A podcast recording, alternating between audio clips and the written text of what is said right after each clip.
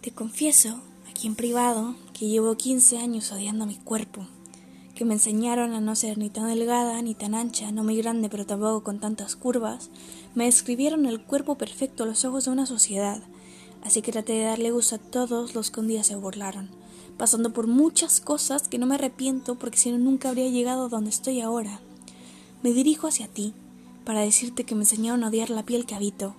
y no fue hasta que me di cuenta de que esa misma piel era mi protección ante el exterior, que cada cicatriz o estría eran completamente únicas, que los huecos de mis caderas no eran más que un cuerpo completamente digno de amar, y esas manchas mostraban historias del sol que un día me ayudó a brillar.